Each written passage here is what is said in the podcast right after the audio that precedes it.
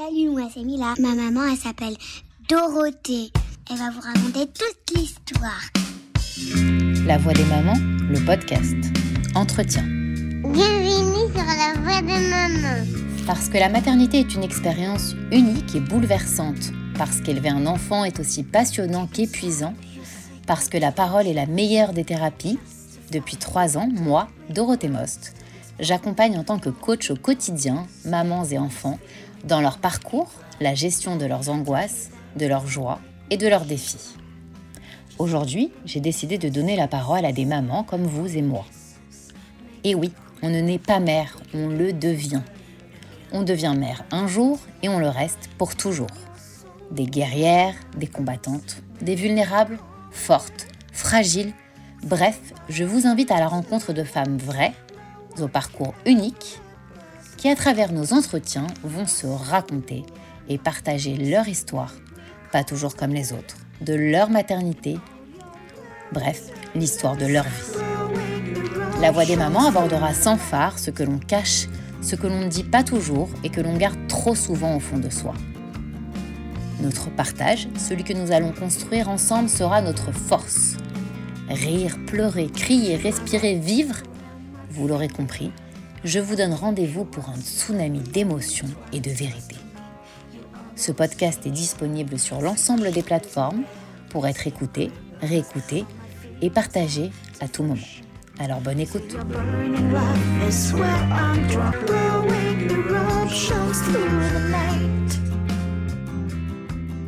Bonjour à toutes et à tous. Bienvenue sur un nouveau podcast euh, La Voix des mamans.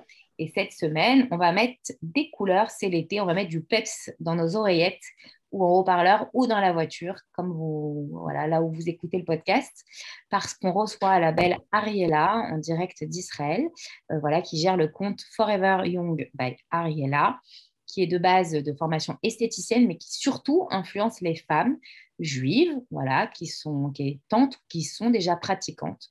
Euh, voilà, à être belle tout en étant sniout. Donc la c'est une manière de porter les, vêtements tout en respectant la religion. Et je suis ravie de te recevoir. Donc bienvenue Ariella. Est-ce que tu vas bien déjà? Merci beaucoup Dorothée, merci de, me recevoir et de me donner la parole. Vraiment, c'est un bonheur pour moi de partager ça avec toi. Eh ben, je suis ravie aussi. Alors aujourd'hui, on va parler évidemment donc euh, euh, soins, on va parler donc bien-être, on va parler, on va parler lifestyle, tenue, etc.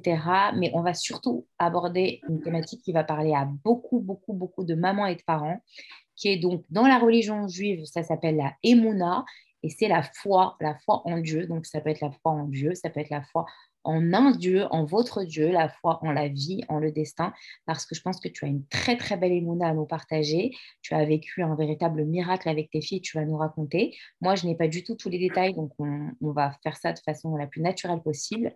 C'est parti. Est-ce que Ariala, tu peux te présenter? Donc, où est-ce que tu habites, euh, ta petite famille, et ce que tu fais dans la vie, et ce dont tu as envie de nous parler aujourd'hui? Alors, merci beaucoup. Alors, regarde, euh, donc je suis euh, Ariella, je suis esthéticienne depuis maintenant plus de sept ans. Euh, j'ai quatre enfants. J'habite en Israël, à Natania plus exactement, donc au soleil.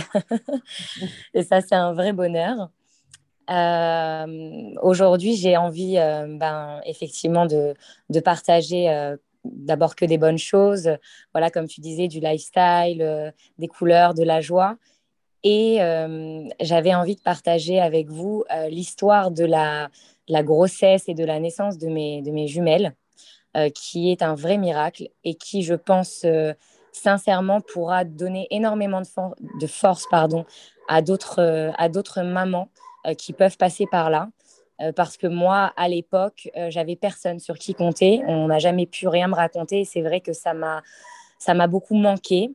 Et donc, j'ai envie de, montrer à tout le monde que quand on, quand on y croit, eh ben, on peut déplacer des montagnes. Magnifique. On a hâte de découvrir les, détails de, ton expérience. J'ai une première question pour qu'on apprenne voilà, à faire connaissance avec euh, la Ariella, pas seulement maman, mais la femme. moi, j'ai découvert ton compte il n'y a pas longtemps et je le trouve vraiment, comme tu as dit, coloré, joyeux, plein d'émouna, plein de force, tout en étant vraiment très simple et naturel. J'aimerais bien que tu te présentes en tant que femme d'abord. Quelle est ta nature, ton caractère? Euh, bon, alors déjà, j'ai un signe astrologique en général qui est assez euh, sympathique. Je suis un poisson. Donc, euh, comme on dit, les poissons, tu sais, ça, ça, ça nage partout. Et c'est vraiment ça. C'est-à-dire que je suis une personne de base très souriante. J'adore les gens. J'adore le contact avec les gens. D'ailleurs, c'est pour ça que mon métier me, me va bien parce que j'aime ce contact avec toutes mes clientes avec qui on parle, on échange énormément. C'est quelque chose de très important pour moi. Euh, au quotidien, je suis quelqu'un euh, qui adore euh, faire du bon autour de moi. donc, d'ailleurs, je vais toujours chercher à faire du bon autour de moi et c'est quelque chose qui me remplit à l'intérieur. après, au niveau de, moi, de mon caractère, je pense être quelqu'un d'assez facile, même si j'ai quand même un, fort caractère à la maison. mais, mais de manière générale, je suis quelqu'un, pour ne pas s'entendre avec moi, c'est très compliqué.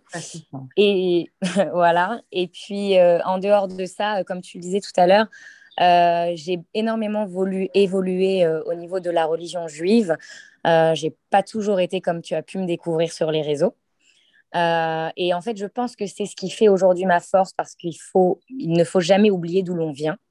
Euh, puisque c'est comme ça, en tout cas moi, c'est comme ça que je suis devenue celle que je suis, c'est avec les bases que l'on m'a données. Euh, et je pense que ça donne une ouverture d'esprit euh, que, que, parfois on peut, on peut ne pas avoir. Et qu'est-ce qui a fait que tu as pris cette décision d'avoir un tournant vers la religion?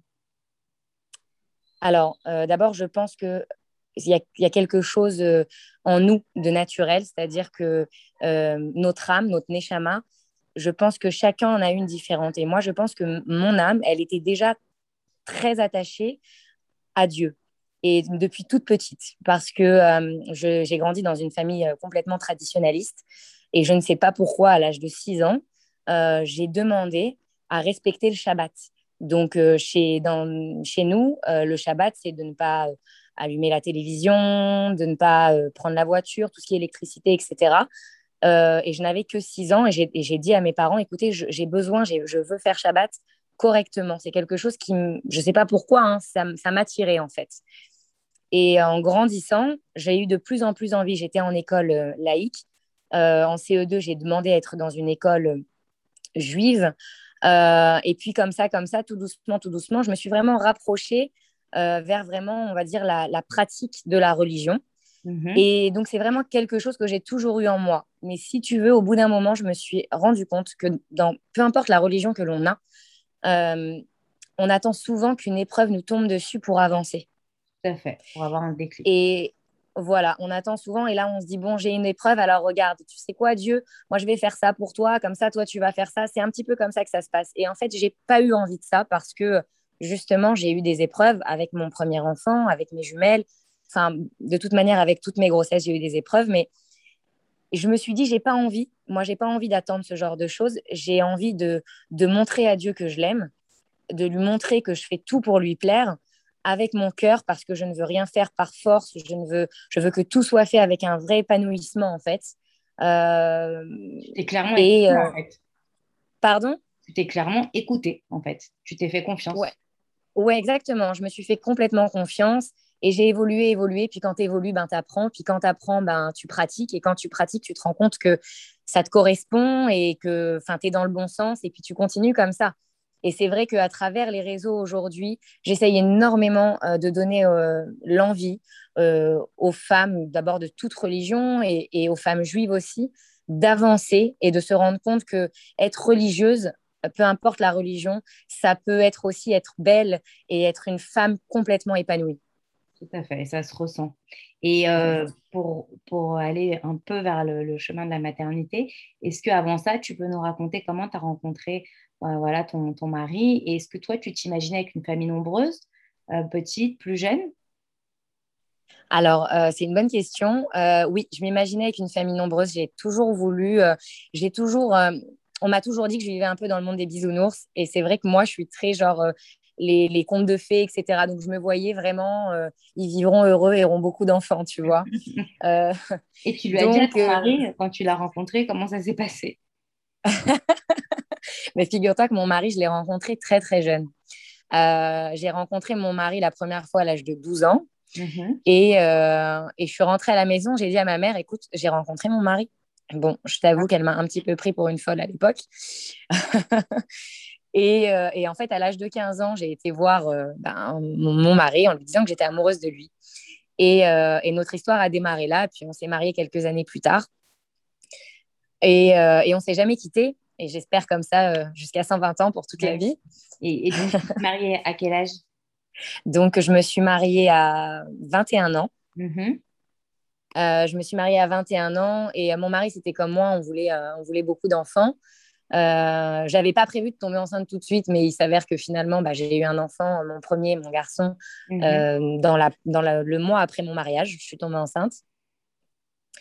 Et on était ravis. Et puis voilà, c'était le, le début le début d'une belle histoire. Quoi.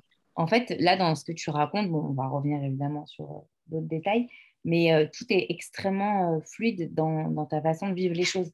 J'ai l'impression que toi, tu écoutes beaucoup ton intuition et qui est forte chez toi. Et tant mieux parce que pour le coup, ça veut dire que ta vie, elle suit son cours comme, comme il se doit, en fait. Alors oui, c'est vrai ce que tu dis, je suis énormément mon intuition et quand je ressens quelque chose, je vais au bout des choses. Euh, parce que ça me, je peux pas t'expliquer, mais en fait, c'est quelque chose qui me démange. Je l'ai senti, il faut que j'y aille. Mhm. et je vais vraiment au bout. Là, ça se sent. J'ai envie de te dire, et tant mieux. Et alors, du coup, raconte-nous. Donc, première grossesse, toi, tu le vis comment? Comment ça se passe? Euh, Alors, première grossesse, on est vraiment très, très heureux. Je m'attends évidemment pas à tomber aussi rapidement enceinte. Euh, mais euh, voilà, je tombe enceinte très rapidement et euh, la grossesse se passe plutôt bien. bon, j'ai quelques petits soucis de, thyroïde qui se déclenchent, donc bon, c'est pas très sympathique, mais rien de, rien de très très grave.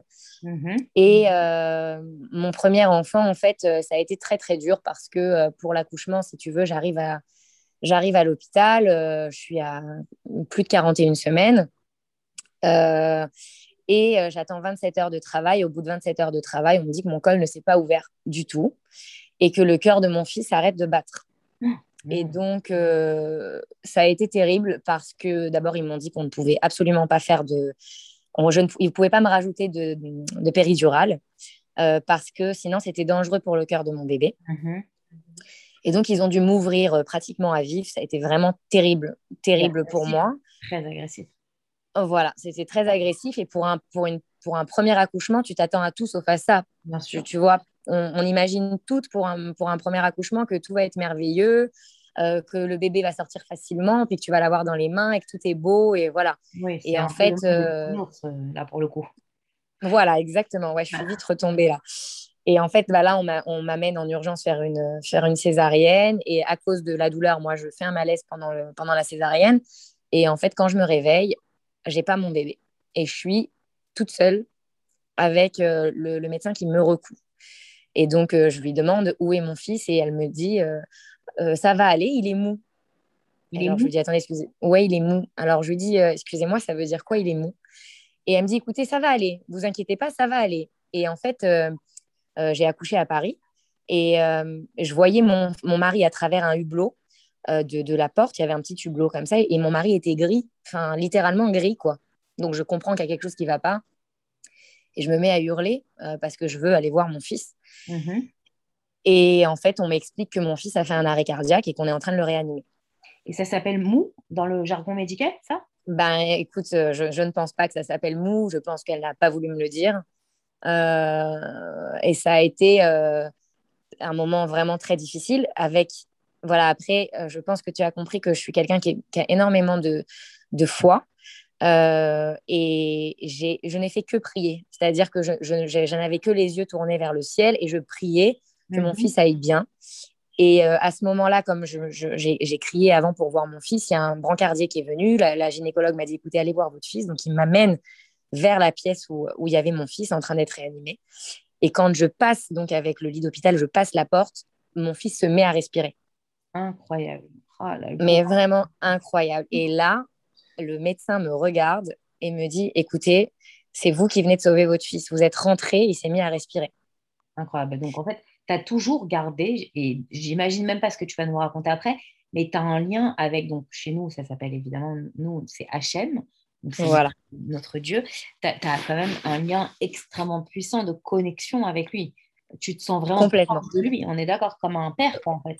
Complètement, complètement. C'est ça. D'ailleurs, c'est pour ça que euh, parfois on peut me prendre pour une folle, mais euh, je me balade dans la rue ou je marche dans la voiture, je lui parle tous les jours. Mm. Je lui parle en non-stop. Dès qu'il y a quelque chose, je, ouais, ouais, je parle à voix haute. Euh, voilà, comme un père en fait. Je lui parle et je lui dis voilà ça, j'ai besoin de ça. Et, et, par contre, je le remercie beaucoup aussi parce que je pense qu'on oublie souvent de dire merci pour ce qu'on a et d'être reconnaissant de ce qu'on a.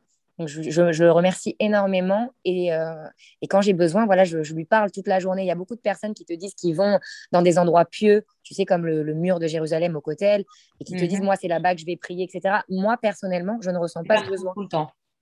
Ouais, je, parle tout le temps. c'est magnifique. alors, raconte-moi. Donc, euh, comment, euh, comment il s'appelle ton premier? Il s'appelle David. David. Donc, alors, David, comment il va après? Et toi, comment tu vis les premiers jours? Alors écoute, comment il va après? Euh, J'ai fait la grosse erreur parce que je, pense sincèrement aujourd'hui avec beaucoup de recul que c'est une erreur d'accoucher en clinique. Euh, et donc mon fils a été séparé de moi. Il a été euh, transporté dans un hôpital où on a pu s'occuper de lui. j'ai eu la chance d'être séparée de lui qu'une semaine. Je dis la chance parce que c'était terrible, mais finalement, c'était pas grand-chose. ça aurait pu être bien plus grave. Mm-hmm.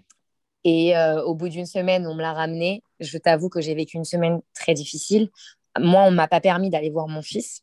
Je n'avais pas l'autorisation de sortir parce que ma césarienne s'était pas super bien déroulée. Mhm. Euh, mais par contre, bon, les retrouvailles ont été merveilleuses. Euh, la seule, on va dire que le seul point négatif a été euh, que j'ai pas pu allaiter mon fils. J'ai essayé, mais en fait, vu que j'avais laissé passer une semaine entre, j'ai malheureusement ça n'a pas marché. Excuse-moi.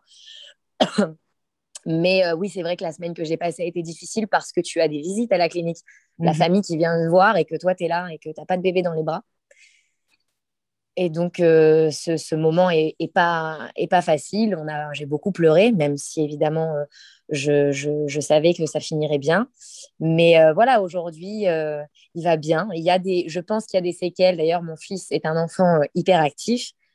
Et il y a beaucoup de médecins autour de moi qui m'ont dit que c'était, c'était sûrement lié à ça, en fait.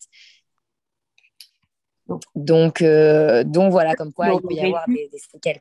C'est ça, c'est-à-dire que l'épisode qu'il aurait vécu aurait des, des, incidences et des conséquences euh, sur le développement cognitif en fait de, de ton enfant en fait. Exactement, exactement, exactement. Mais à part ça, c'est un enfant qui a très bien évolué, qui va très bien, il, il, a une très bonne santé, il a 14 ans et, euh, et c'est mon prince, quoi. ah, mais je n'en doute pas. Et après, du coup, est-ce que tu es resté sur l'épisode J'ai failli perdre mon enfant et du coup, j'ai peur qu'il respire pas, je suis là tout le temps, partout, euh, comme une lionne avec ses, ses, lionceaux? Ou est-ce que tu as continué dans, justement cette foi envers Dieu et tu t'es dit non, mais je continue ma vie et je vais commencer ma vie de maman? Bah, alors d'abord, c'est très drôle ce que tu viens de dire comme une lionne parce que mon prénom, il veut dire ça. Ariella en hébreu, c'est c'est le lion. Bah, tu vois, ça te va très bien. C'est fou. Mais euh, non, écoute, quand je suis rentrée, pour moi, ça y est, c'était fini. C'est on avance, tu vois. Mhm. C'est on avance. Donc on est rentré à la maison, tout va bien. Il n'y a aucune raison qu'il se passe autre chose. Mhm. Euh, après, voilà, c'est vrai que moi, mon fils, on a détecté depuis son plus jeune âge son hyperactivité. Alors, on ne parlait pas d'hyperactivité à l'époque parce qu'avant l'âge de 6 ans, euh, je crois qu'en France, on, on, ne parle pas d'enfant hyperactif tant qu'il n'a pas 6 ans, si je dis pas de bêtises. Mais on me disait qu'il y avait effectivement un trouble du comportement. C'est ça, mais on euh, n'avait pas le droit de mettre un mot dessus encore. Ouais, voilà, parce qu'il y a eu des, choses. Euh, voilà, mon fils, à l'âge de 8 mois, il sautait de son lit. Donc, à 8 mois, c'est pas un truc que tu, tu imagines même pas. Tu, tu peux pas, c'est tout petit, quoi. Donc, euh, il sautait de son lit. Puis, quand il avait des crises de colère, il se tapait la tête contre les murs. et puis, c'était un enfant qui ne dormait absolument pas, ni la nuit, ni le jour. Et donc ça, c'est vrai que ça a été euh, très difficile. Mais sincèrement, je l'ai très bien vécu parce qu'en fait, je pense que effectivement l'épisode où mon fils a ben, clairement quoi, frôlé la mort, ben, il pouvait se passer tout ce qui est...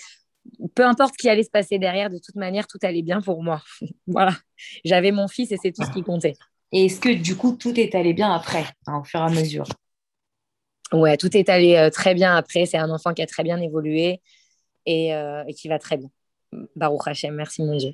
Magnifique. Et alors, comment ça s'est suivi, le, donc, la continuité de ta maternité? Comment toi, tu t'es sentie? Eh ben, écoute, euh, j'ai voulu refaire tout de suite un autre enfant. Euh, tellement euh, j'ai pas été traumatisée par ça. Ça veut dire, euh, je dis à mon mari, je reste pas là-dessus, je, veux un autre enfant, je veux retomber enceinte et, et cette grossesse, elle se passera bien et puis j'aurai un bel accouchement. J'étais voilà très très positive. J'ai mis, je sais pas, peut-être 9-10 mois à tomber enceinte.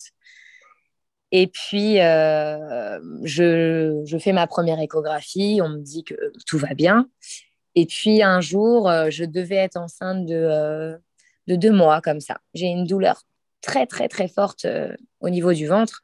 Mmh. Et puis, bon, on se connaît, les mamans, on sait quand ça a l'air grave et quand ça l'est pas. Et donc, mon mari m'emmène à Trousseau, j'arrive à l'hôpital et ils me font une échographie. Mon mari gardait mon fils dans la salle des urgences et moi, j'étais avec avec l'échographe. Et, et, donc, il me dit, écoutez, euh, je ne vois rien de grave euh, du tout, mais euh, par contre, bah, il y en a deux. Ah. Et, et donc, je le regarde et je lui dis, ah ok. Et il me dit, mais c'est marrant, vous n'avez pas du tout l'air surprise. Et je lui dis, non, je ne suis pas surprise parce que j'ai toujours su que j'aurais des jumeaux ou des jumelles. Ah, depuis il m'a dit, ah bon? Ouais je, lui dis écoutez, euh, je, vous jure, j'ai toujours dit à mon mari qu'on aura des jumeaux dans la famille et je, je voilà, je, l'ai senti. Donc euh, non, ça ne me choque absolument pas. Et donc euh, pour, pour l'histoire rigolote, c'est que donc à ce moment-là, je, sors, je vois mon mari qui me dit tout, va bien. Je lui dis oui, oui, tout va bien. Et je lui dis et tu sais, bah, il y en a deux. Et mon mari qui me dit oh, bon, t'es lourde, arrête avec tes blagues. Et je lui dis non, mais c'est pas du tout une blague, il y en a vraiment deux.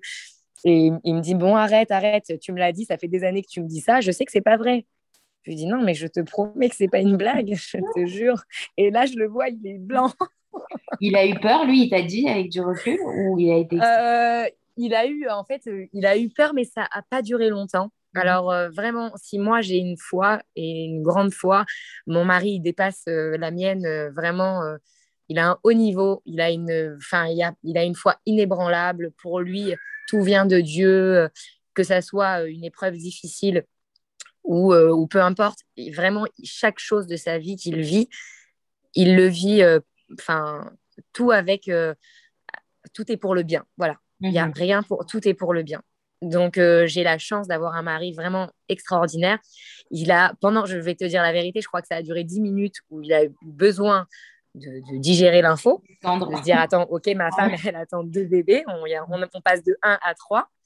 Euh, mais au bout de 10 minutes, c'était bon, bah, c'est génial. C'est génial.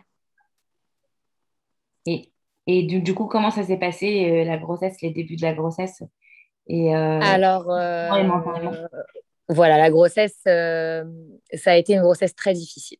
donc, là, voilà, je viens de te dire, je suis enceinte de deux mois, on m'apprend ça, je suis très euphorique.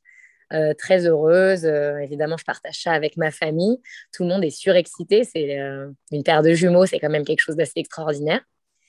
Et, et on part en vacances, c'est le mois d'août, on part en vacances sur la côte d'Azur avec mon mari et donc mon fils qui avait à peine un an. Enfin, il venait d'avoir un an. Et un matin, je me lève avec des douleurs au ventre et je vois que je perds un peu de sang. Mmh et donc là, mon mari m'emmène tout de suite euh, aux urgences. Et aux urgences, ils me disent euh, bah, écoutez, vous avez perdu un des deux bébés. Alors, je te préviens, Dorothée, ça va te sembler un peu fou toute l'histoire que je te raconte, mais tu, mais tu finiras par bien comprendre euh, tout. Aucun souci, je suis prête à tout entendre. Surtout. Voilà. Et donc, ils me disent voilà, vous avez perdu un bébé. écoutez, ça arrive. Donc, moi, je. Souvent, dans des grossesses jumellaires, on le sait. Voilà. Voilà, ça ne te paraît pas invraisemblable au début, toi, j'imagine Ben bon, je, je, me dis qu'effectivement, ça, ça peut arriver, mais je, je suis malheureuse. Ben, malheureuse parce que, comme je te l'ai dit, j'étais sûre d'avoir des jumeaux et euh, mmh c'était très difficile. Et donc, euh, je rentre, euh, on est toujours sur la côte et puis je, je, suis très peinée, mais je devais quelques jours après passer mon échographie des, des 12 semaines, tu sais, où on fait les mesures, tout ça, euh, la nuque, on vérifie la nuque, etc. je, crois que c'est ça, ouais. Je crois que c'est à 12 semaines, si je dis pas de bêtises. À peu près, ouais. Ça, ça mm. dépend. Euh. Mais oui, je crois que c'est à peu près ça, oui. Tu as raison. Voilà. Et donc, à 12 semaines, on retourne donc voir un, médecin pour qu'il me fasse l'échographie également sur la côte. Et euh, ils me regardent et tout. Ils me disent donc vous attendez des jumeaux? Alors je dis ben non, j'en ai perdu un. Donc il me dit ben non, vous en avez pas perdu un. Je dis attendez, je, je, comprends plus rien. Il dit non, non, il y, en a deux. Il me dit il y en a deux. Euh, il me dit écoutez, laissez-moi, je prends les mesures. Et donc il, il prend les mesures. Et puis d'un coup, je vois le médecin qui, qui est pas très bien, tu vois, qui est un peu palo comme ça. Et puis qui nous parle absolument plus. Et, et, moi, je lui dis écoutez, docteur, il y a quelque chose qui va pas. Il me dit écoutez, laissez-moi finir. Euh, quand j'ai terminé, vous allez dans la salle d'attente et vous m'attendez. Bon. Ok. Donc il, donc, il fait ce qu'il a à faire. Avec mon mari, on s'installe et puis on attend comme ça une, bonne heure et demie. Et puis euh, le médecin vient s'installer en face de nous et euh, il nous dit voilà, je vous explique. Euh, vous attendez des, des, vrais jumeaux qui sont dans la même poche, dans le même placenta. C'est quelque chose d'assez d'assez rare dans les grossesses gémellaires. Euh, et en fait, euh, vos filles euh, ont un syndrome qui s'appelle le syndrome transfuseur-transfusé. Je ne sais pas si tu en as déjà entendu parler. Non. Et il m'explique que si ce syndrome s'est développé à ce stade-là de la grossesse, je n'aurai pas mes bébés. Pourquoi? Parce qu'en fait, ce syndrome, c'est tout simplement un bébé qui prend tout, qui prend trop de choses et l'autre qui ne prend rien. C'est-à-dire que l'un prend trop de liquide amniotique et c'est beaucoup trop pour lui, donc il ne peut pas vivre avec autant de, choses, et l'autre n'en a plus, donc il ne peut pas vivre avec rien. D'accord. Il n'y a pas de juste milieu, en fait. Il y a, voilà, il n'y a pas de juste milieu. Exactement. Et à ça s'ajoute que euh, une de mes jumelles a un retard de croissance intra-utérin très sévère. Euh, elle était en dessous du cinquième percentile. Donc, pour les personnes qui ne savent pas, en fait, quand on vous fait une échographie, euh, on prend 100, 100, bébés, en fait. Et sur 100 bébés, on est censé être dans une norme entre 30 et, et 100, quoi. Entre 30 et 70, par exemple, pour être dans la norme. Et moi, ma fille, toutes ces mesures étaient en dessous du cinquième percentile. Donc, il, me disait clairement, votre fille n'a ne, pas, pas de croissance. Elle ne grandit absolument pas. Et en, et en plus de ça, euh, j'avais mon cordon ombilical euh, qui était rattaché donc à, à l'une de mes jumelles. Euh, normalement, il y a deux artères qui marchent et il n'y en avait qu'une seule qui marchait. Donc, voilà, autant te dire que ça, plus ça, plus ça. en fait, c'est-à-dire qu'avec tout ce qu'on te dit, tout ce qu'on t'annonce, tu peux pas croire que ça va aller. On est d'accord là tout de suite à ce moment-là. Ouais, alors, ben, bizarrement, oui, ça a été très dur pour moi d'entendre tout ça, mais je ne voulais absolument pas euh, je ne voulais pas euh, prendre cette info. Je voulais rentrer euh, à Paris. Je voulais aller voir mon médecin. J'étais pas confiante avec ce que m'avait dit ce médecin-là. Mhm. Donc, je m'étais pas focalisée sur ça. Euh, j'étais pas bien, attention, hein, j'étais pas bien, j'ai des, des, douleurs qui me sont venues d'un coup dans le dos, inexplicables. En fait, c'est le, le, stress. Hein. J'étais vraiment, j'ai eu très peur pour mes bébés. j'ai beaucoup pleuré, mais voilà, je me suis dit, je, je, ne veux pas me fier à ce médecin. Je veux absolument rentrer à Paris et aller voir un médecin. Et là, j'enchaîne à Paris. J'arrive chez un, premier médecin qui me fait une échographie, euh, qui lui me dit tout va bien. Alors là, je me dis attends, je ne prends plus rien. Là, tout va bien. C'est pas possible. C'est quoi le c'est quoi là, le C'est quoi le délire? C'est pas possible. Là, pour le coup, oui. Il y, a quelque chose qui va pas. Bref, Finalement, euh, je vais à Trousseau, j'arrive à Trousseau. À Trousseau, on me prend en charge, on me dit qu'effectivement, il y a un gros souci, qu'effectivement, il y a ce fameux syndrome. Je rencontre un médecin là-bas. Euh, on me fait je ne sais combien d'échographies entre-temps, parce que je t'ai zappé un petit peu des, épisodes, mais qui ne sont pas très importants, mais j'ai fait énormément d'échographies. Euh, et quand j'arrive à Trousseau, le médecin me dit, écoutez, je suis incapable de m'occuper de votre dossier. Il est beaucoup trop complexe pour moi. Je ne peux pas m'occuper de vous. Donc, je vous envoie à Port-Royal. Et euh, donc là, je dois être enceinte de quatre mois, quelque chose comme ça. Mhm. Et à Port-Royal, euh, je m'attends à faire une énième échographie. Je suis avec mon mari. Et en fait, on nous fait rentrer dans une pièce où il y avait dix médecins autour d'une table ronde. Et on nous fait asseoir. Et euh, on s'assoit. Et là, je tombe devant un médecin qui a oublié le côté humain complètement. Et euh, c'est ce qui a été le plus difficile pour moi pendant cette grossesse. Il s'assoit et il nous dit, bon, voilà, je vous explique. Voilà, vous avez donc des jumelles. c'est une grossesse monocoriale monoamniotique, donc ce qui veut dire un placenta, un, placenta et un, comment on et un seul sac amniotique, d'accord il y a le syndrome, donc il me répète un petit peu ce que m'avait dit le premier médecin. Vous avez donc un syndrome transfuseur-transfusé. vous avez effectivement le retard de croissance pour une des, un, des jumeaux. voilà. Bon, écoutez, clairement, vos bébés vont mourir. Et donc là, je le regarde et je lui dis, pardon? Il me dit, non, mais voilà, je vous explique. Vos bébés vont mourir, il n'y a aucune chance, vous allez les perdre. Donc là, je vous envoie voir euh, un professeur qui fait, euh, pour essayer, il fait une opération au laser pour séparer vos bébés dans le ventre. Et peut-être que vous aurez la chance d'en avoir un sur deux. Donc, quoi qu'il arrive, ils te disent, il y en a un sur deux qui va mourir. Et voilà. tu dois l'accepter. Mais c'est déjà la manière dont ils te le disent est hyper agressive, je trouve. c'est quand même. Hyper agressive. hyper agressive. Et euh, c'est en gros, tu en as un ou zéro, en fait. En fait, c'est ça. Ouais. En fait, c'est ça. Mais bon, pour lui, clairement, j'ai 1% de chance d'avoir ne serait-ce qu'un enfant. Mm-hmm. Voilà, clairement. Là, je sors de là-bas. Je suis euh, effondrée, mais littéralement effondrée, euh, parce que j'ai entendu des choses que j'ai 22 ans. Je ne peux pas entendre ça tes enfants vont mourir, enfin tes bébés vont mourir, il euh, n'y a pas de chance, il n'y a aucun pourcentage. Je veux dire, ça a été très très dur, on n'a pas pris de pincettes, euh, je suis une jeune maman, euh, vraiment c'était quelque chose de, qui m'a énormément affectée. Et je, je, vais dans la voiture. Alors pourquoi? Je ne sais pas si on a toute cette réaction-là dans ces moments difficiles. Je ne pleure absolument pas devant les médecins. Je suis très forte et j'attends en fait de rentrer dans ma voiture avec mon mari pour m'effondrer. Et je me retourne vers lui et je lui dis, euh, Jonathan, ça va aller? Et mon mari me regarde avec un regard, mais sûr de lui, et il me dit, mais c'est évident que ça va aller. C'est évident. On ne va pas perdre nos bébés, tout va bien aller. À la seconde où mon mari me dit ça, je n'ai plus une seule peur, je n'ai plus une seule crainte, j'ai repris ma foi, je suis à 2000%, on va avoir nos bébés, c'est comme ça et c'est pas autrement. Mhm. Et je rencontre euh, le fameux professeur un très très grand professeur. D'ailleurs, c'est l'un des seuls dans le monde à faire cette opération euh, au laser. Et donc, il me fait une échographie pour regarder effectivement où on en est, etc. Et donc, il m'explique, il me dit, écoutez, voilà, euh, si vous voulez sauver un de vos bébés, peut-être, d'accord, peut-être sauver un de vos bébés, il faut que je vous fasse cette opération au laser la semaine prochaine. Euh, vous n'avez aucune chance d'avoir vos bébés. Aucune. De toute manière, si je vous fais pas ça, de toute manière, vous n'aurez pas vos bébés.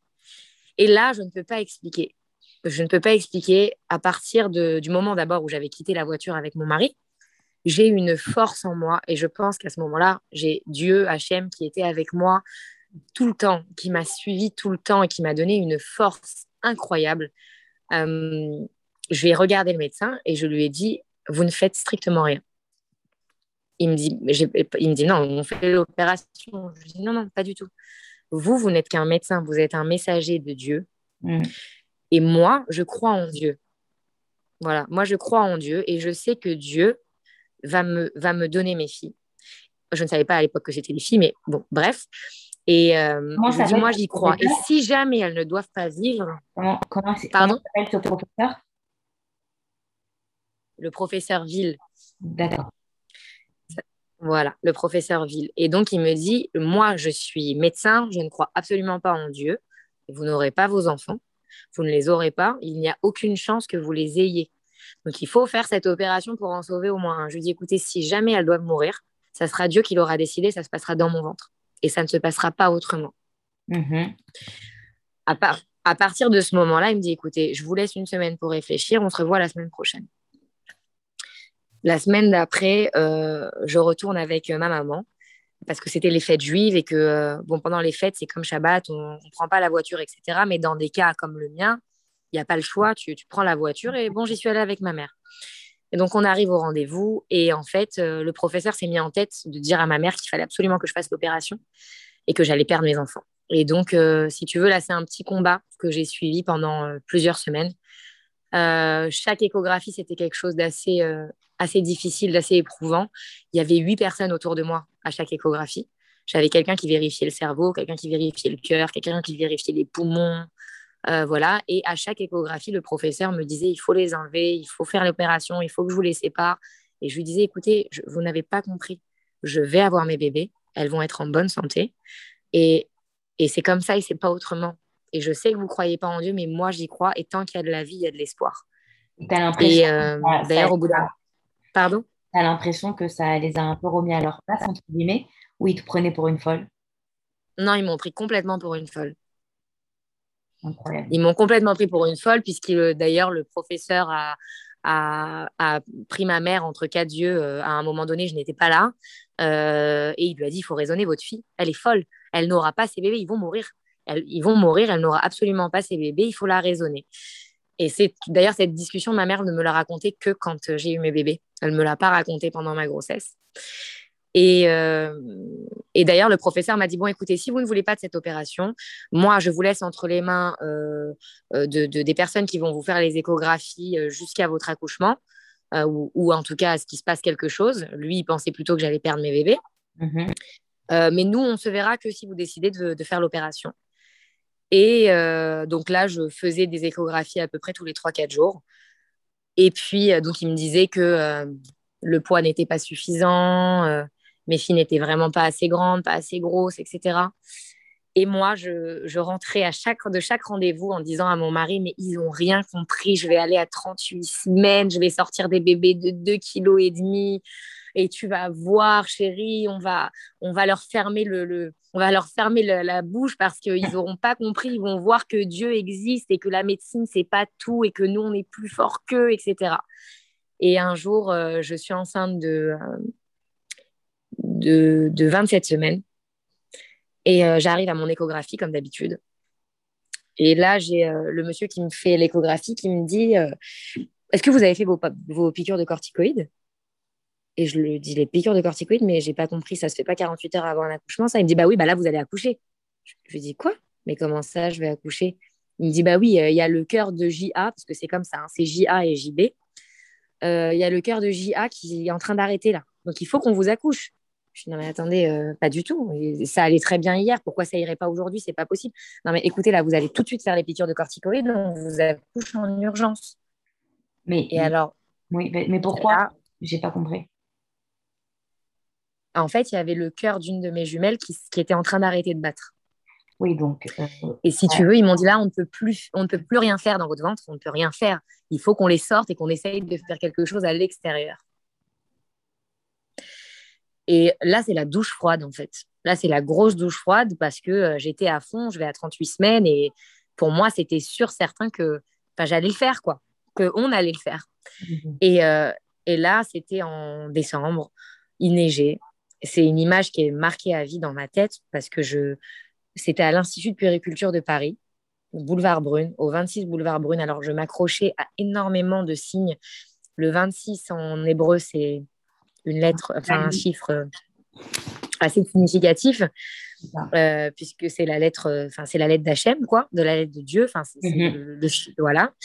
Et c'était au 26 boulevard Brune. Et, et, donc moi, je disais à mon mari, rien que ça, pour moi, c'est un signe que Dieu est avec moi. Même ici, il est avec moi. Et je, donc bref, je prends la douche froide, je sors et il neige et je m'effondre dans la neige. Et je pleure et je lève les yeux au ciel et je lui dis, Hachem, tu peux pas me faire ça parce que j'y crois et je suis avec toi et, je sais que tu me lâches pas. Tu peux pas me faire ça. Alors, on va faire les piqûres et je vais aller accoucher, mais il faut que tu restes avec moi parce que j'ai besoin de toi. J'ai besoin de toi. Je suis pas prête à affronter ça toute seule et, je veux que mes filles vivent. Et je sais que tu peux le faire. Je sais que tu es capable de tout. Donc, je sais que mes filles, elles peuvent aller bien. Je sais que tout peut, tout peut changer je vais acheter les piqûres de corticoïdes, je remonte à l'hôpital pour qu'il me les fasse. Et le médecin me dit, bon, écoutez, je vous laisse... excuse-moi, Ariella, je te coupe. Ouais. Vas-y, vas-y. Ça veut dire que là, si tu n'avais pas ce rendez-vous, si tu n'étais pas allée à ce moment-là, euh, le, cœur d'une de tes filles aurait pu arrêter de battre aussi. Effectivement. Véritablement. Donc, c'est un signe qu'Hachem, il voulait qu'elle vive, en fait. Oui, tu as raison. C'est vrai ce que tu dis. C'est vrai. J'ai jamais vu ça comme ça, tu vois, mais... Euh, c'est vrai, j'aurais pu, mais bon, c'est vrai que j'avais un suivi quand même très, très rapproché. Mais, euh, mais c'est vrai effectivement que j'aurais pu ne pas voir et son cœur aurait pu s'arrêter sans que je m'en rende compte.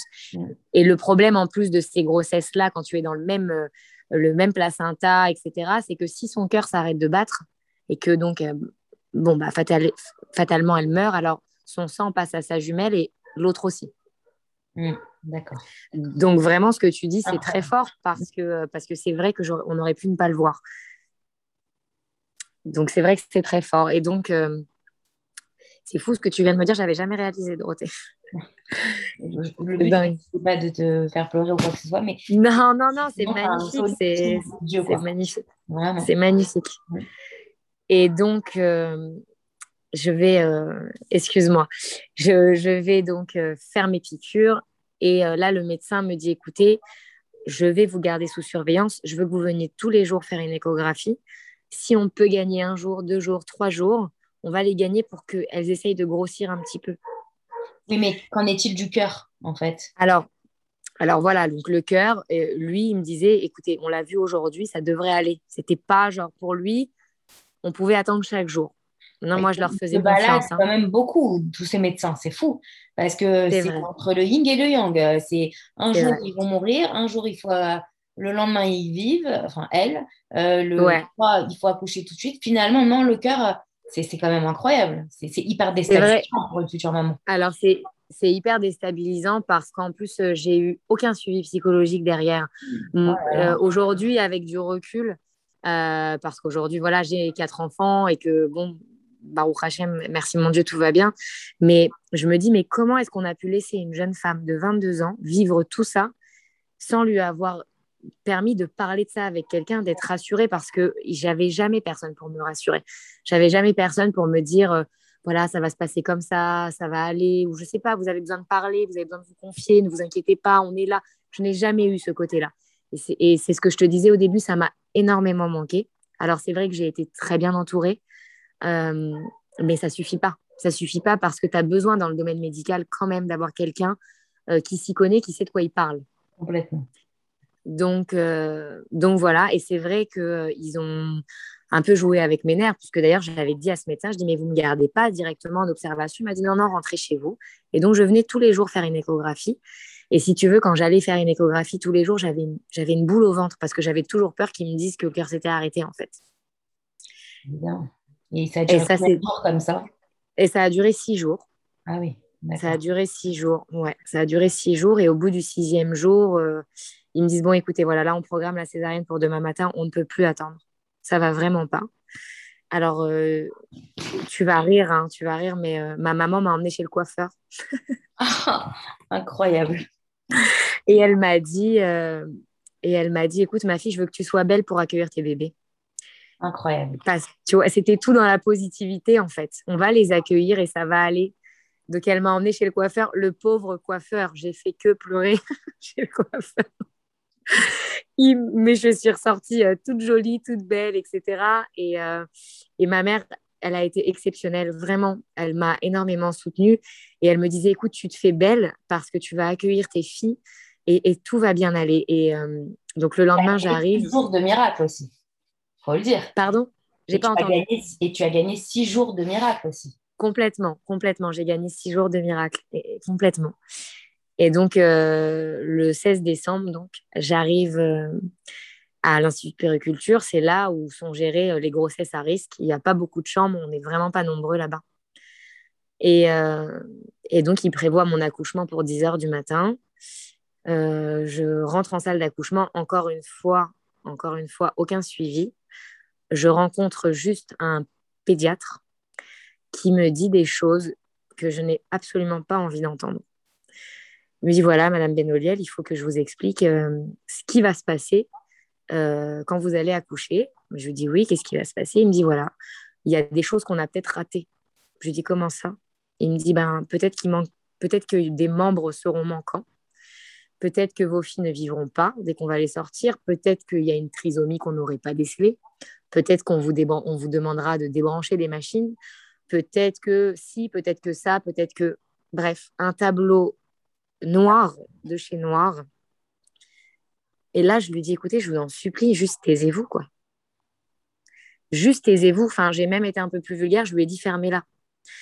Et il m'a regardé très choqué. Je lui ai dit, non, mais vous ne pouvez pas me laisser aller accoucher avec des idées noires comme ça. C'est pas possible.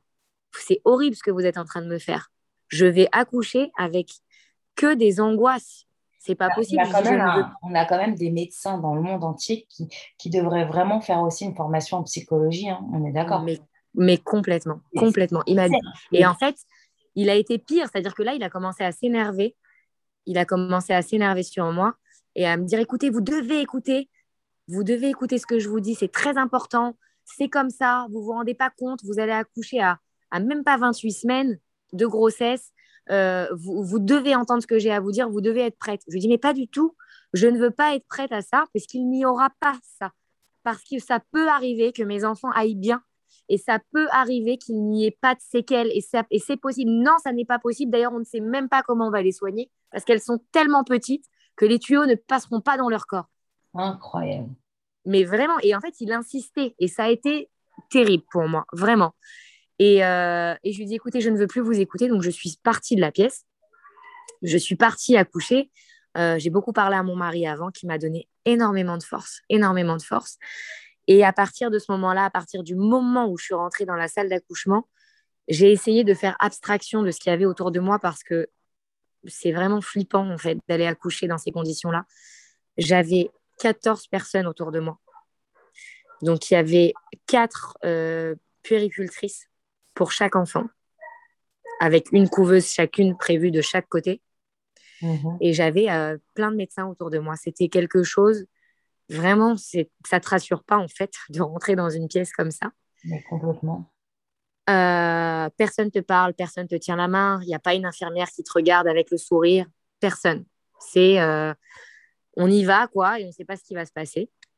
Et donc à partir de ce moment-là, je comprends qu'en fait, je suis seule avec Dieu. Je peux compter sur personne. Donc encore une fois, pendant tout l'accouchement, je lève mes yeux au ciel et je ne fais que prier. En fait, je ne fais que prier. En fait, comme euh, mais il y a que lui. Il y a que lui. C'est ça ou la mort, ils te disent en fait. Mais il n'y a que lui, et d'ailleurs, il y a toujours eu que lui, même pendant toute la grossesse. Je n'ai trouvé que lui. Et, euh, et donc, euh, ça dure pas longtemps. Hein. Effectivement, une césarienne, c'est pas très très long. Ça dure pas longtemps, et je, n'ai que les yeux au ciel, et je prie Dieu, je lui dis, je t'en supplie, Hachem, qu'elle respire, qu'elle soit en bonne santé, que tout aille bien, je t'en supplie, Hachem. Je crois en toi, je sais que tu es avec moi, j'ai besoin de toi, vraiment, j'ai besoin de toi. Et, je sais que toi, tu peux faire des miracles. Et c'est ce que je te disais au début. J'ai la foi et la foi peut déplacer des montagnes. Et je lui disais, montre, viens, on va montrer ça à tout le monde. Ensemble, on va montrer qu'on on peut faire ça.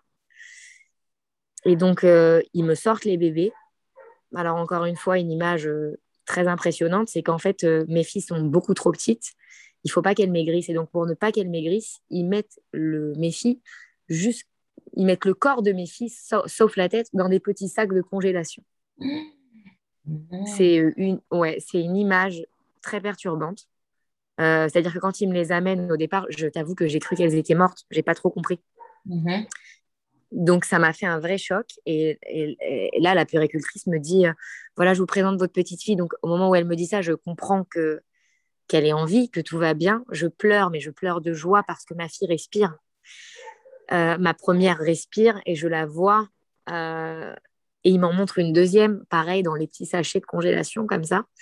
Et là, il me dit, écoutez, on n'a pas le temps, il faut qu'on les mette dans les couveuses et il faut qu'on s'en occupe. Donc, ça dure quelques millièmes de secondes comme ça. Ils les prennent, ils les mettent dans les couveuses, ils les intubent, ils font les premiers soins et hop, ils partent en courant avec les couveuses. D'accord. Et là, euh, c'est encore une fois un moment où tu te sens Très seul, au monde. Évidemment. Ouais. Tu te sens seul parce que toi, on te met dans une salle de réveil où tu es seul. Personne n'est là pour t'expliquer ce qui se passe avec tes bébés.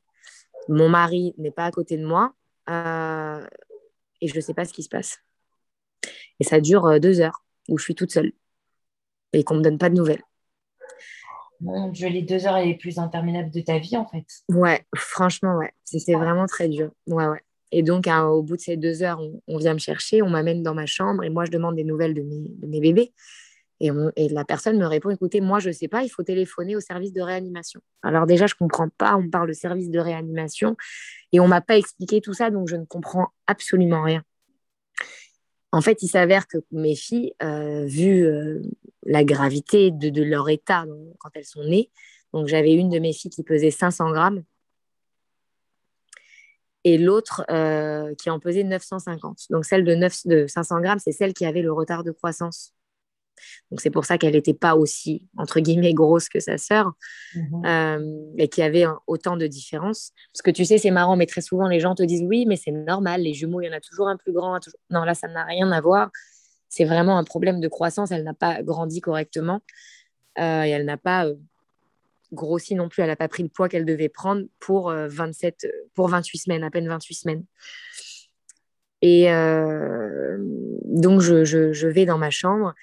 Et, euh, et là, par contre, il y a une équipe extraordinaire de puéricultrices qui monte dans ma chambre. Et par contre, cette équipe, a ex- je peux pas, c'est, c'est- ça devient une deuxième famille. À partir de ce jour-là, c'est devenu une deuxième famille. Elles viennent, elles se présentent et elles te disent voilà, bonjour, moi je m'appelle un tel, moi je m'appelle un tel. Alors, tu en as une qui s'occupe de Shana, puisque donc j'ai une de mes filles qui s'appelle Shana D'accord. et l'autre qui s'appelle Ahava. Euh, et donc, tu as une des péricultrices qui, qui, te- qui se présente à toi. Bonjour, moi, je m'occupe de Shana. Et bonjour, moi, je m'occupe de Ahava. Et en fait, là, c'est merveilleux. Parce... juste pourquoi ces prénoms? Alors, euh, écoute, j'ai le Shana, c'est un prénom, ça veut dire, euh, en hébreu, c'est une année, un recommencement, un renouvellement. D'accord. D'accord? Et on va dire que on avait envie de, de renouveau, de, de nouveauté, de, de, de- d'aller de l'avant. D'accord. D'accord? Donc. Shana et Ahava, ça veut dire amour. Et pour moi, cette grossesse, elle a été que de l'amour. C'est-à-dire que j'ai eu, j'ai eu que de l'amour pour elle, que de l'amour pour Dieu. Et l'amour Que- qui t'a fait tenir, en fait, à tous les Et niveaux. vraiment, exactement. Ça a été l'amour qui m'a fait tenir complètement. Ouais. Et euh, et enfin voilà, et, et- et c'est, c'est- aujourd'hui d'ailleurs, euh, c'est des prénoms qui leur vont très très bien, vraiment. Mais euh, en Israël, c'est très drôle parce que c'est des prénoms qu'ils comprennent pas. Mais bon, mais voilà, c'est des prénoms qui leur vont très bien et j'avais vraiment envie d'avoir des prénoms qui soient, euh, qui, qui veuillent dire quelque chose. Je comprends et tu as très bien choisi. Je trouve que c'est très complémentaire, les deux. Ah bah tu vois, merci. Et, euh, et donc ces deux puéricultrices, euh, enfin c'est, ouais c'est des puéricultrices. Elles se, donc elles se présentent, elles sont douces. C'est la première fois depuis le début de ma grossesse que j'ai des personnes douces en face de moi et qui m'expliquent tout simplement que voilà mes petites filles sont nées et qu'elles ont des petites difficultés parce qu'elles ne sont pas nées euh, à terme. Et euh, donc elles m'expliquent un petit peu qu'elles vont être en couveuse tout le temps qu'elles ont qu'elles en ont besoin, qu'effectivement il y aura peut-être des moments plus difficiles que d'autres, mais qu'elles seront là pour moi et qu'elles vont m'aider et que ça va être des petites mamans pour mes filles parce que quand moi je ne pourrai pas être là, elles seront toujours là pour elles.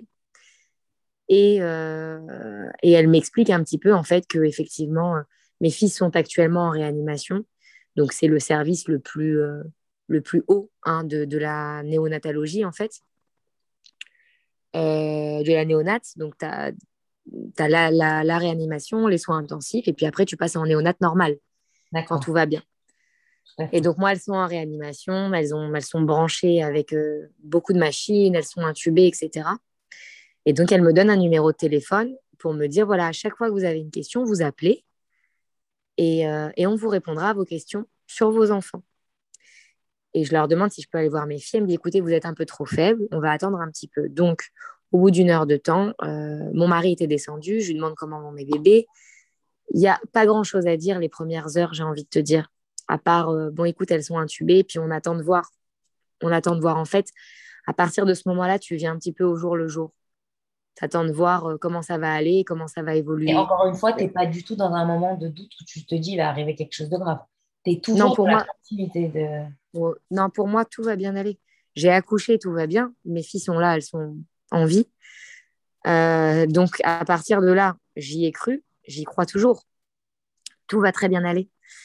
Et donc, euh, tous les jours, c'était un, c'était un- une, nouvelle, une nouvelle journée, une nouvelle vie, vraiment, parce que tu, tu- tu- je me levais le matin en remerciant Dieu que je, je sois en vie, que mes filles soient en vie, qu'on, Mhm. et qu'on vive ça, quoi, vraiment. Et c'était très impressionnant parce que euh, avoir des enfants prématurés, euh, tu, tu, c'est quelque chose auquel tu n'es pas préparé. C'est des enfants qui ne sont pas terminés euh, physiquement.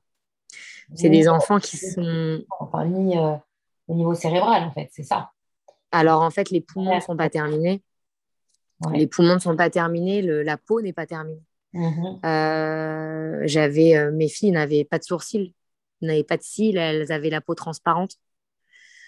donc tu vois au travers de la peau. C'est très, très impressionnant. Et d'ailleurs, la première fois que je suis allée voir mes filles, la première fois que, que, que mon mari m'a emmenée et que j'ai vu mes filles, alors c'est une ambiance très spéciale parce que tu rentres dans une pièce. Alors encore une fois, j'y fais allusion parce que c'était important pour moi. La numéro, le numéro de chambre de mes filles, c'était le numéro 26 aussi.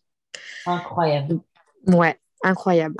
Et, euh, et encore une fois, j'ai dit à mon mari, je te jure, il est là. Il n'y a, rien à faire. Dieu, il est là. Il ne nous lâche pas. Quoi. Et donc, euh, tu rentres, il fait noir. Euh, mes filles, elles ont des, des, des, lampes à UV sur elles pour pas qu'elles aient la jaunisse. Elles ont des petites lunettes sur leurs yeux, mais t'imagines la taille qu'elles font. Je peux même pas t'expliquer la taille qu'elles font. Ma fille, Shana, elle dépassait à peine ma main. Son corps dépassait à peine ma main, quoi. C'est quoi ta première pensée? Alors, je vais te dire, ma première pensée, elle a été très dure. Euh, et encore aujourd'hui, j'en avais parlé à une psychologue parce que j'ai trouvé ça dur. Quand j'ai vu ma fille Shana, parce que Ava, bizarrement, son écart de poids, elle, avait l'air, entre guillemets, j'aime pas dire ce mot, mais elle avait l'air normale. Mhm. Et ben, quand j'ai vu ma fille Shana, je me suis, j'ai regardé Hachem et je lui ai dit, écoute Hachem, si, si elle doit souffrir à cause de moi, reprends-la. Oui, parce qu'en fait, tu ne pouvais pas supporter de l'avoir. Euh, parce qu'en fait, euh, quand je la voyais, quand tu vois un petit bébé de 500 grammes respirer, tu vois, c'est son corps entier qui saute. C'est, tu sais, pendant que je te parle, j'ai l'image de son corps et j'aurais aimé pouvoir te le montrer, mais je peux pas. Mais c'est très impressionnant parce que c'est vraiment tout son corps qui saute et tu, et tu vois à quel point la respiration, le moment de la respiration, il est terrible pour elle il est terrible. Quoi. Respirer, c'est quand on dit que c'est, c'est un cadeau de Dieu, c'est un cadeau de Dieu parce que tu vois tout ça marcher dans ce tout petit corps. Et là, je me suis dit, mais attends, elle est en train de souffrir à cause de moi. Je l'ai tellement voulu qu'à cause de moi, elle est en train de passer par là. Mais c'est super égoïste, en fait. Et donc, à ce moment-là, je, je dis à Dieu, écoute, si, si elle souffre à cause de moi, reprends-la. Parce que tu ne pouvais pas l'imaginer dans un état normal quelques années après quand tu l'as vu comme ça, en fait. C'est ça qui est très dur. Tu projeter. Ouais. ouais, en fait, tu peux pas te projeter. Tu, tu, ah peux absolument pas te projeter. Tu, tu vois que de la souffrance à ce moment-là.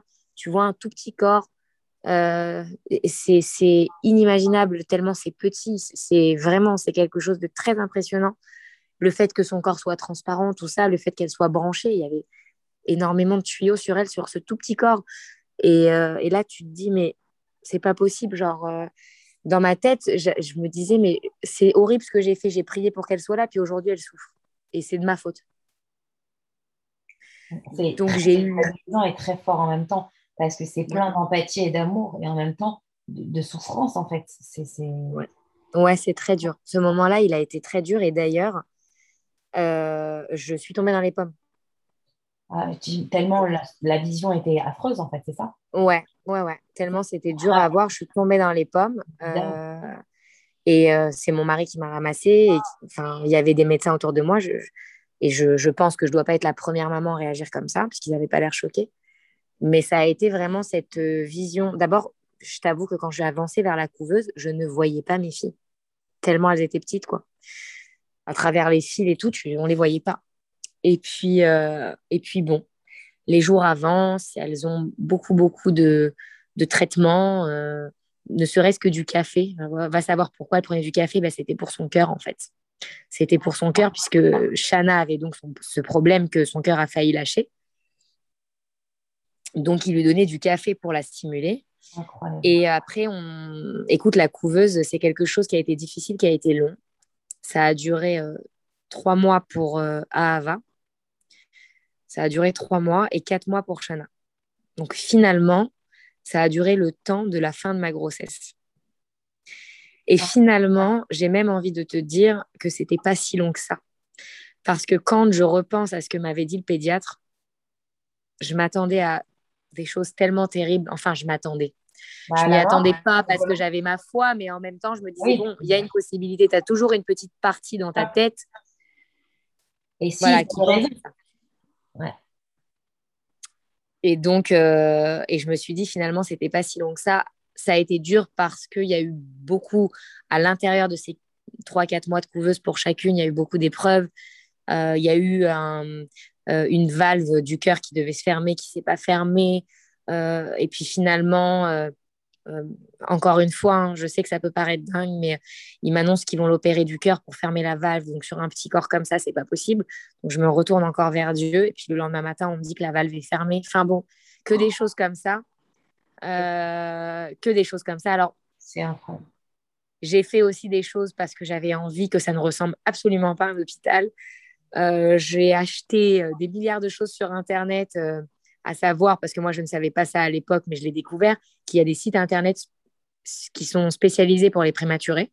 Et donc, ils te vendent des draus pour les couveuses, ils te vendent des petits bonnets sur mesure, des petits chaussons sur mesure. Et donc, moi, quand, moi, quand, quand les médecins arrivaient dans la chambre de mes filles, il n'y avait que du rose fluo. Les draps étaient rose fluo, ah, les bonnets étaient rose fluo. Voilà, tout était rose, dans leur vie en fait. exactement. Mais exactement. Et, et, les médecins me disaient, euh, elle est trop sympa cette chambre. Et il y avait des gens qui venaient dans la chambre, des autres parents qui avaient des autres soucis avec leurs enfants, et qui venaient et qui, qui me disaient, c'est un bonheur de rentrer dans cette chambre parce que parce que c'est de la vie ici. Et je leur disais, mais c'est que ça. C'est que ça. Mes filles vont sortir et mes filles vont bien aller. Il n'y a rien d'autre. Tout va bien aller. Alors, euh, ce qui est difficile euh, quand, euh, quand tu passes euh, autant de mois en couveuse, c'est que tu dors pas avec tes enfants et que tous les soirs tu rentres chez toi, que tu as un bébé d'un an qui t'attend à la maison, qui comprend pas trop ce qui se passe, que la famille ne peut pas voir tes bébés et que tu que quelque part tu vis quand même ça toute seule avec ton mari parce que personne ne peut te comprendre. Et tout simplement, tu peux pas vivre ta maternité dans le bon sens du terme, dans la vie normale. Alors, je, sincèrement, j'ai mis beaucoup de temps à comprendre que j'étais maman, une nouvelle fois. J'ai eu beaucoup de mal et, et, ça a été quelque chose d'ailleurs de, euh, de douloureux quand j'ai pu le sortir une fois avec une psychologue mhm. parce que je lui ai dit, euh, je lui ai dit, mais c'était pas moi leur maman, c'était les, les infirmières. J'avais l'impression d'être impuissante en fait à part la prière, je ne pouvais rien faire. Tu ne peux pas les prendre dans tes mains, tu ne peux pas les porter, tu ne peux pas leur faire de soins, tu ne peux pas les habiller, tu, ne peux strictement rien faire. Oui, c'est très frustrant euh, en tant que maman, mais tu te disais quand même que par la prière, tu les as sauvés. Tu es au courant Ah, mais c'est évident, ça, c'est évident. Donc, donc, quand même, pour que tu saches, donc là, ça a duré quatre mois, il y a eu des hauts, il y a eu des bas, mais il y a eu beaucoup plus de hauts que de bas. Euh, j'ai fait des rencontres extraordinaires de personnes extraordinaires parce que je, t'ai dit que le système médical a été euh, catastrophique pour moi, mais pour le système euh, néonat, il a été juste extraordinaire, vraiment. c'est des personnes qui ont un cœur en or et jusqu'à il n'y a pas très longtemps, j'allais les voir tous les ans pour leur montrer mes filles.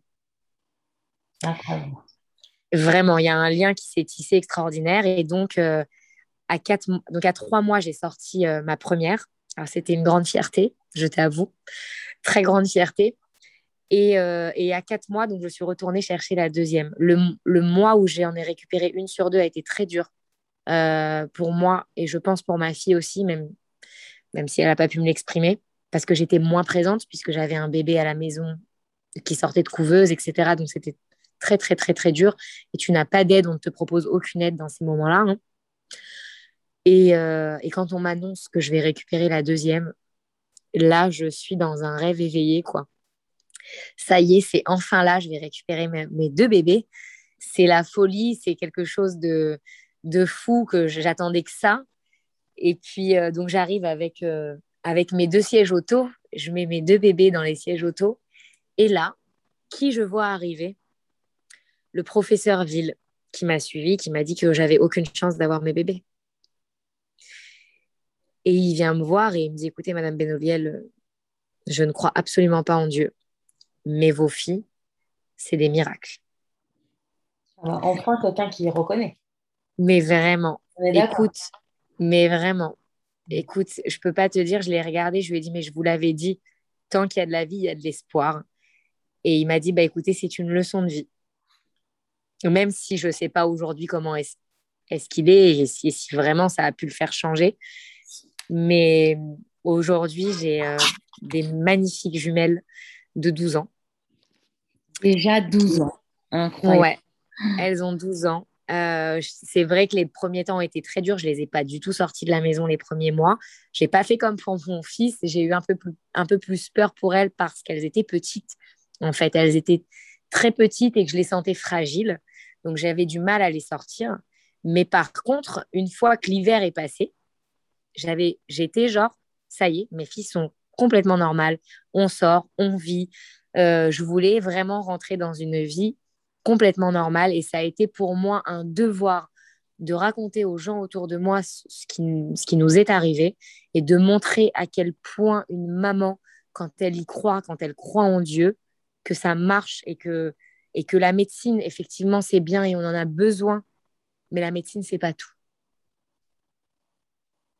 Donc, c'est vraiment important pour moi de, de transmettre ce message. Et, et d'ailleurs, ce message, il peut se transposer pour plein d'autres choses, pour plein d'autres épreuves.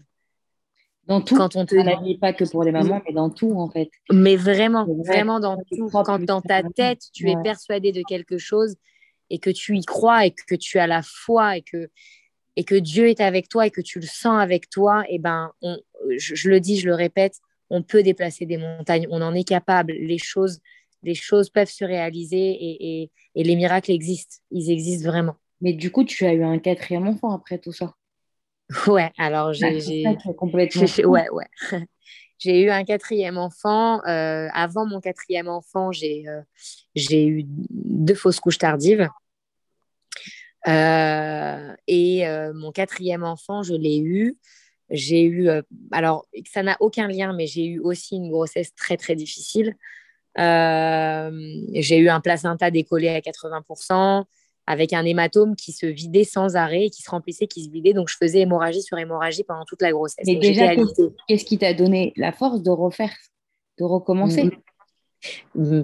En fait, quand tu crois en Dieu et que tu es persuadé qu'il fait tout pour le bien, tu vas au bout des choses. Tu vas au bout parce que tu te dis que de toute manière, si je si je, par exemple, quand j'ai fait mes fausses couches, je me disais que si j'ai fait ces fausses couches, c'est que ces bébés ne devaient pas vivre. Il y avait quelque chose qui n'allait pas. Et pourtant, je les ai perdus à 4 mois et 4 mois et demi. Donc, c'était quand même avancé. D'accord? Mais je me dis, c'est dur, attention, je ne dis pas que j'ai pas pleuré, que j'ai pas eu d'émotions. J'ai eu des émotions où je n'étais pas bien, mais je me relève aussitôt parce que si Dieu a décidé que je dois perdre cet enfant, c'est que cet enfant n'aurait pas été bien c'est que ça, ça n'aurait pas été. Et, que, et je crois en Dieu complètement. Je crois en Dieu complètement. Alors attention, je crois en Dieu, mais j'écoute les médecins aussi. Hein. D'accord? Ça veut dire que les médecins m'avaient demandé, après mes deux fausses couches, de ne pas retomber enceinte pendant un an parce que mon utérus était abîmé. Je les ai écoutés. D'accord? Je ne prends pas non plus de risques euh, parce que je sais qu'il y a des personnes qui vont dire bon bah non, euh, moi je, prends le risque de retomber enceinte, etc. Non, je crois complètement en Dieu, mais j'écoute quand même l'avis médical. D'accord? Euh, J'écoute l'avis médical et, et d'ailleurs quand je suis retombée enceinte, les médecins avaient très peur et, euh, et finalement je suis retombée enceinte. Bon voilà, j'ai été alitée jusqu'à la fin de ma grossesse. L'accouchement a été a été difficile, mais c'est la première fois que j'ai eu un bébé dans mes bras à l'accouchement c'est la première fois que je vis. Euh, Comme si c'était une sur la vie, quoi. Vraiment. Et, et, le prénom de ma dernière, je l'ai choisi avant qu'elle naisse. Mm. D'accord? Elle s'appelle Or. En hébreu, Or, c'est la lumière. Et je ne peux pas t'expliquer, mais je pense sincèrement que Hachem, il me l'a donné en cadeau pour réparer. Pour réparer toutes mes autres grossesses. Pour, mettre le point positif à tout ça. Exactement. Enfin, moi, je l'ai ressenti comme ça. Et, et, et, cette petite fille, d'ailleurs, euh, c'est une petite fille qui met énormément de, de, joie dans, dans, cette maison et, euh, autour d'elle. Et, euh, et ce sentiment d'avoir eu un bébé dans mes bras, je, remercie Dieu en fait parce que je je l'avais pas eu ni avec mon fils ni avec mes jumelles mm. et ça a été quelque chose de très fort pour moi et tellement fort que je pleurais tout le temps et que les les, les infirmières me disaient mais pourquoi vous pleurez? Et je leur disais mais je pleure de joie je pleure que de joie je suis tellement reconnaissante envers Dieu de m'avoir fait ce cadeau de connaître ce que c'est de d'avoir un bébé dans tes bras quand tu accouches et que tu le prennes et que tu en profites pleinement 24 heures sur 24. Quoi. Ce qui est fou, c'est qu'il y a des milliers de mamans qui accouchent chaque jour et qui pensent que c'est la, nature. Normal. En fait, c'est ça. On se rend compte à quel point, dans, la douleur et dans, l'expérience négative, euh, à quel point juste tenir son enfant dans les bras, c'est miraculeux, quoi, en fait. Exactement. Et ça, je le dis très souvent aux, jeunes femmes autour de moi, etc. Je leur dis vraiment, sachez que passer une grossesse normalement, c'est un miracle. Avoir un accouchement normal, c'est un miracle. Oui, tout simplement. Mais vraiment, tout est un miracle. Et si, et si là-dedans, on n'arrive pas à voir la main de Dieu dans, dans ça, parce que vraiment, après ce que j'ai passé, je peux le dire, c'est une, c'est une vraie épreuve, un accouchement, c'est une vraie épreuve, une grossesse.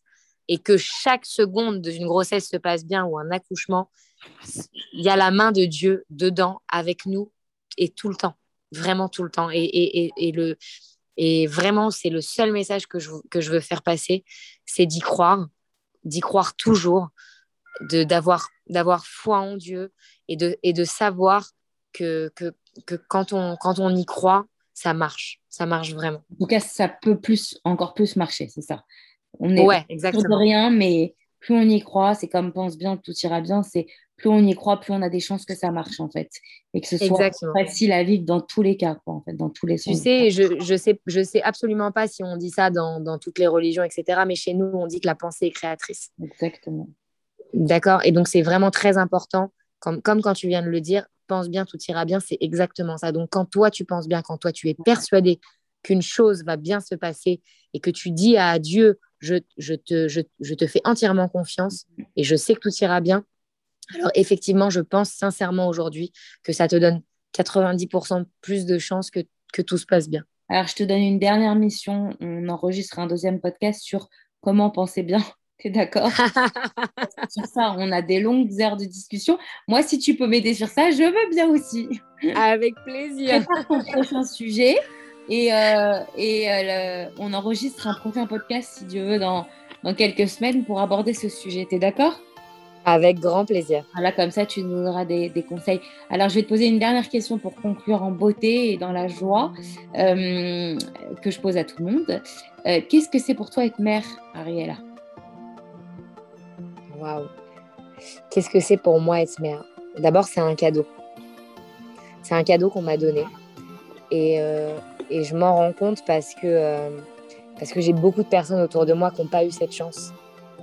Et qui aujourd'hui encore, je te le dis avec les larmes aux yeux parce que, parce que j'ai des mamans euh, au quotidien, vraiment dans mes clientes, etc., que je vois souffrir après des années, des années de traitement et qui n'ont pas cette chance. Donc être maman, c'est un cadeau. Être maman, c'est donner de soi à 100%, 24 heures sur 24. Et c'est aussi recevoir un amour merveilleux. Quand, quand je me suis mariée, je pensais que je savais ce que c'était d'aimer. Et le jour où je suis devenue maman, j'ai compris que le mot aimer, il avait un sens, mais, mais, mais complètement différent. Et ça, ça a atteint des sphères euh, que, que, je pensais même pas. Et voilà, être maman pour moi, c'est avoir un amour euh, infini, j'ai envie de te dire. Euh, c'est vivre au quotidien euh, du bon comme, comme du pas bon, mais de garder cet amour. De mm. toujours avoir cet amour pour ses enfants. Et d'ailleurs, et d'ailleurs, je tiens à faire le relationnel, mais, mais Dieu, c'est ça aussi. Dieu, il t'aime, peu importe ce qui se passe dans ta vie, peu importe comment tu te comportes avec lui, il t'aime toujours, comme une mère, comme un père. Magnifique. Merci pour ce cadeau, toi, que tu nous as fait. Merci pour ta sincérité et pour toutes les émotions euh, par lesquelles on, est passé, par lesquelles euh, voilà, les, les, auditrices, auditeurs vont passer. Et j'espère sincèrement qu'on pourra te retrouver justement sur la pensée positive. Parce que J'espère aussi. Voilà, vraiment. Et euh, Merci beaucoup. Chose. On a dépassé de beaucoup, beaucoup de minutes, mais on s'en fout parce que c'était magique. voilà. Et donc, je te laisse travailler sur ton prochain devoir. Euh, de avec plaisir. Et on se retrouve très vite. Et en Israël, avec tes quatre enfants, je te souhaite vraiment de très, très, très belles choses dans la joie et la santé, bien sûr. Merci beaucoup, Dorothée, de m'avoir donné la parole et de donner la voix aux mamans. Merci beaucoup. Très bientôt. Je t'embrasse fort. Bisous.